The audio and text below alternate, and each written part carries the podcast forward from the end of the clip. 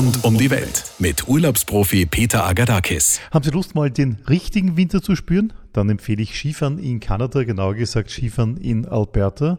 Willkommen zu meinem Podcast. Und über Skifahren respektive Skiurlaub in Kanada spreche ich heute mit der Marinetta Hehn von Alberta Travel und mit dem Frank Hartung von Air Canada. Dann sage ich euch beiden einmal Hallo und herzlich willkommen bei mir. Warum sollte man nicht in Europa Skifahren, sondern in Kanada? Also es gibt einmal drei Dinge, die die Kanadier wirklich besser kennen als wir Österreicher. Das erste ist einmal, die Kanadier sind viel disziplinierter und höflicher. Also es gibt kein Vordrängen am Lift. Nicht, dass das notwendig wäre, weil es, es gibt meistens eh keine Schlange am Lift. Als zweites ähm, sind sie kreativer bei der Bezeichnung der Pisten. Okay, und wie heißen diese Pisten dann? Wild West, ähm, Morning Glory, Sunset Boulevard, Bye Bye. Zu guter Letzt können die Kanadier auch besser flirten auf der Piste. Ähm, das Skigebiet Mount Norquay zum Beispiel veranstaltet jedes Jahr um den Valentinstag herum ein Speed-Dating im Sessellift unter dem Motto Lifts of Love. Klingt total vielversprechend. Und wie lange dauert sowas? Eine Liftfahrt lang. Und wenn der Partner nicht gefallen hat, dann steigt man halt wieder ein. Okay, jetzt abgesehen vom Speeddating gibt es Menschen, die ganz einfach keinen Partner suchen, aber dafür ihren Gästen die Landschaft vorstellen wollen. Wie heißen diese Typen? Die Snowhosts oder Ski Friends, das sind äh, Einheimische, die freiwillig Leuten, die das Skigebiet noch nicht kennen, eben mit dem Skigebiet vertraut machen. Also die meisten Skigebiete bieten solche Begrüßungstouren an, zweimal am Tag, meistens einmal am Vormittag, einmal am Nachmittag.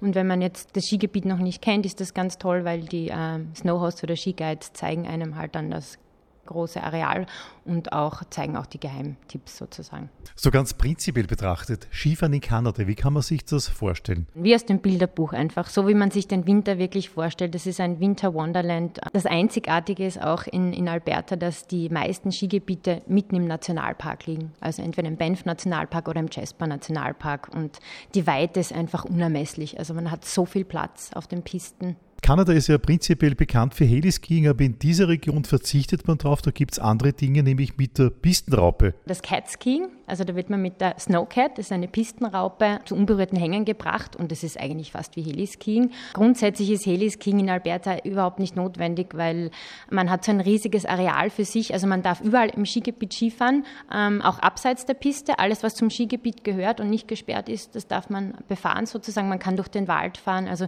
Tree Skiing ist auch ganz ganz beliebt, vor allem in Lake Louise. Wunderschön. Man kann super die Schwünge durch die Bäume ziehen, weil einfach viel mehr Platz ist.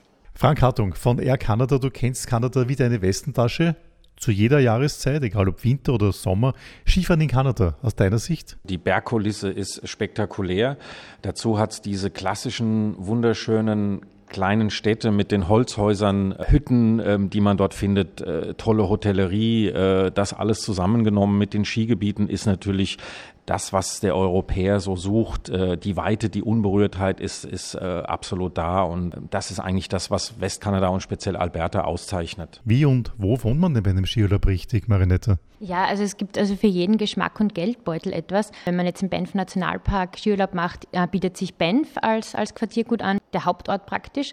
Und da gibt es also wirklich schöne lodgeartige Unterkünfte mit Kamin im Zimmer und auch Jacuzzi im Freien. Also da kann man nach dem Skitag entspannt das Panorama genießen. Und wer es halt gern luxuriöser mag, kann auch in den Fairmont Hotels absteigen. Am bekanntesten ist sicher das Fairmont Banff Springs. Das ist das Castle in the Rockies. Es war bei der Eröffnung das größte Hotel auf der Welt mit 770 Zimmern. Und das Pendant zum Fairmont Banff Springs ist das Chateau Lake Louise, direkt vor dem Lake Louise gelegen. Der Winter in Kanada ist prinzipiell so, wie man sich den Winter so richtig vorstellt, oder? Das äh, Tolle in Alberta ist, dass die Kälte trocken ist. Also sie ist nicht feucht und geht nicht äh, in die Knochen. Es herrscht auch meist Sonnenschein. Also Alberta ist die sonnigste Provinz in ganz Kanada mit 312 Sonnentagen im Jahr. Und das Beste, was dir passieren kann, ist ein Bluebird Day. Das ist einfach ein ähm, sonniger Tag mit strahlend blauem Himmel und Neuschnee. Ja, und apropos Schnee, dieser Schnee in Kanada, der ist immer gleich und immer gleich gut zum Skifahren. Ja, genau. Er wird auch als Champagne Powder bezeichnet. Aufgrund des trockenen Klimas ist der Schnee sehr trocken und leicht. Das Skifahren ist total einfach. Ähm, egal ob man jetzt gut oder schlecht fährt. Der Schnee wird nie schwer oder, oder batzig, wie man so schön sagt, und auch nicht eisig. Du kannst immer schön kaufen. Und das Tolle ist, das ist kein Gletscherskifahren. Also Sunshine Village hat die längste Skisaison in den kanadischen Rockies ohne, ohne Gletscher und der Schnee ist 100 Prozent natürlich. Jetzt sind diese Skigebiete weit weg vom Flughafen oder sind sie leicht zu erreichen? Weil Kanada ist ein bekanntes, riesengroßes Land eigentlich. Ne? Die Skigebiete sind sehr äh, schnell zu erreichen. Also Calgary ist das Tor zu den kanadischen Rockies. Mit dem Auto braucht man circa eineinhalb Stunden dahin, mit dem Shuttlebus circa zwei Stunden und das ist wirklich ähm, total einfach. Die beste Art, überhaupt mal die ganze Landschaft zu entdecken, ist eine sogenannte Skisafari. Wie funktioniert das genau? Es gibt eine Skisafari in den Banff von Jasper Nationalpark. Das heißt, man macht alle Skigebiete im Banff Nationalpark, probiert die aus und dann fährt man weiter über den Icefields Parkway, was wirklich das landschaftliche Highlight schlechthin ist von Alberta in den Jasper Nationalpark, in den Ort Jasper. Ist es jetzt eher eine Rundfahrt oder bleibt man da immer im gleichen Hotel? Wenn man in Banff bleibt, hat man das Quartier halt in, im Ort Banff an sich und da kann man alle Skigebiete eigentlich von einem Quartier aus machen und dann fährt man mit dem Auto oder mit einem Shuttlebus über den Icefields Parkway direkt nach Jasper in das Skigebiet Mammoth Basin.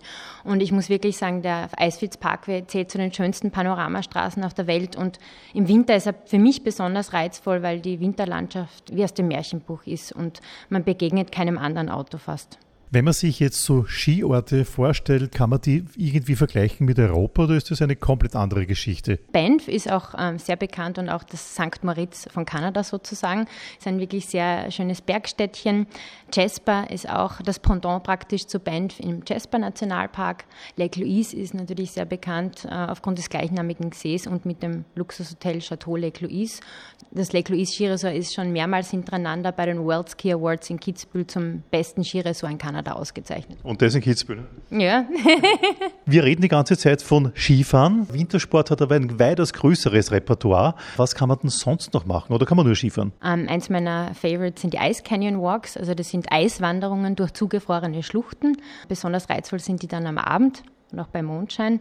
Äh, dann kann man tolle Schneeschuhwanderungen machen, auch in den Skigebieten Sunshine Village und Lake Louise. Dann kann man Eislaufen am Lake Louise. Man kann langlaufen man kann sogar Eis angeln, Eisklettern. Das Hundeschlittenfahren ist sehr beliebt, wird auch äh, als Dogsledding bezeichnet und das ist wirklich ein einmaliges Erlebnis. Frank Hartung von Air Canada, du bist immer total begeistert von den Einheimischen, von den Kanadiern, die so eine ganz spezielle Gastfreundlichkeit drauf haben, die eigentlich mit jedem wirklich gut können und jedem das Gefühl geben, bei mir bist du willkommen. Ja, also neben der, der unberührten Natur, neben dieser Weite, neben diesen vielen Möglichkeiten, die das eröffnet, wie etwa das Skifahren oder andere Winteraktivitäten, ähm, lebt ja so ein, so ein Land auch von den Menschen, die dort leben. Oder das ist so ein Aushängeschild. Und ähm, die Kanadier sind einfach ganz, ganz äh, freundliche, liebenswerte, nette Menschen. Man wird angesprochen, die Menschen sind hilfsbereit, wenn man irgendwo am Straßenrand steht oder wenn man irgendwo in der Stadt äh, verloren aussieht.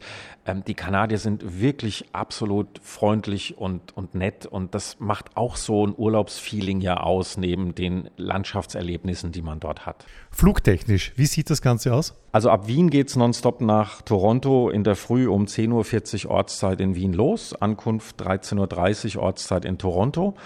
Und dann muss man etwa anderthalb Stunden Umsteigezeit einplanen. Ähm, das ist sehr entspannt und bequem, auch in Toronto. Um sein Gepäck muss man sich nicht kümmern. Und dann geht's weiter auf dem direkten Anschlussflug nach Calgary oder auch nach Edmonton, äh, der dann nochmal etwa dreieinhalb bis vier Stunden dauert.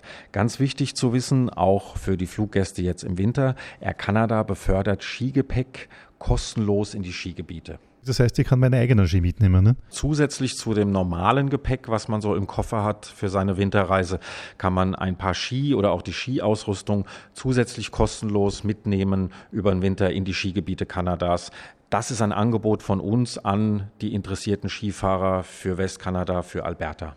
Ja, und prinzipiell seid ihr unterwegs mit dem Dreamliner in einer Drei-Klassen-Konfiguration. Economy, Premium Economy und Business. Ne? Ja, auf der Strecke von Wien nach Toronto haben wir auf den täglichen Flügen die 787 Boeing 787 Dreamliner im Einsatz.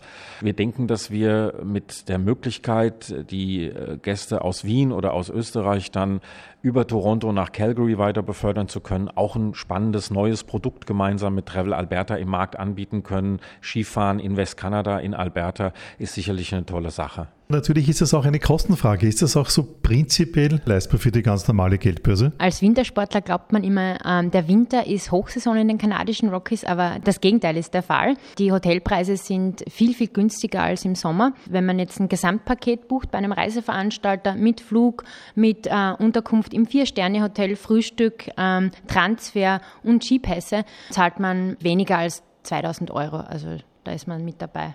Ja, und jetzt noch zum Abschluss die Einschätzung von euch beiden. Warum sollte man Skiurlaub in Kanada, speziell in Alberta, machen? Das ist ein uh, Once-in-a-Lifetime-Experience. Und wenn man einmal in Alberta Ski gefahren ist, will man immer wieder zurück. Ein ganz besonderes Erlebnis, weil es so gar nicht vergleichbar ist mit dem Skistress, sage ich mal, den man in vielen Regionen in den Alpen in der Hochsaison erlebt.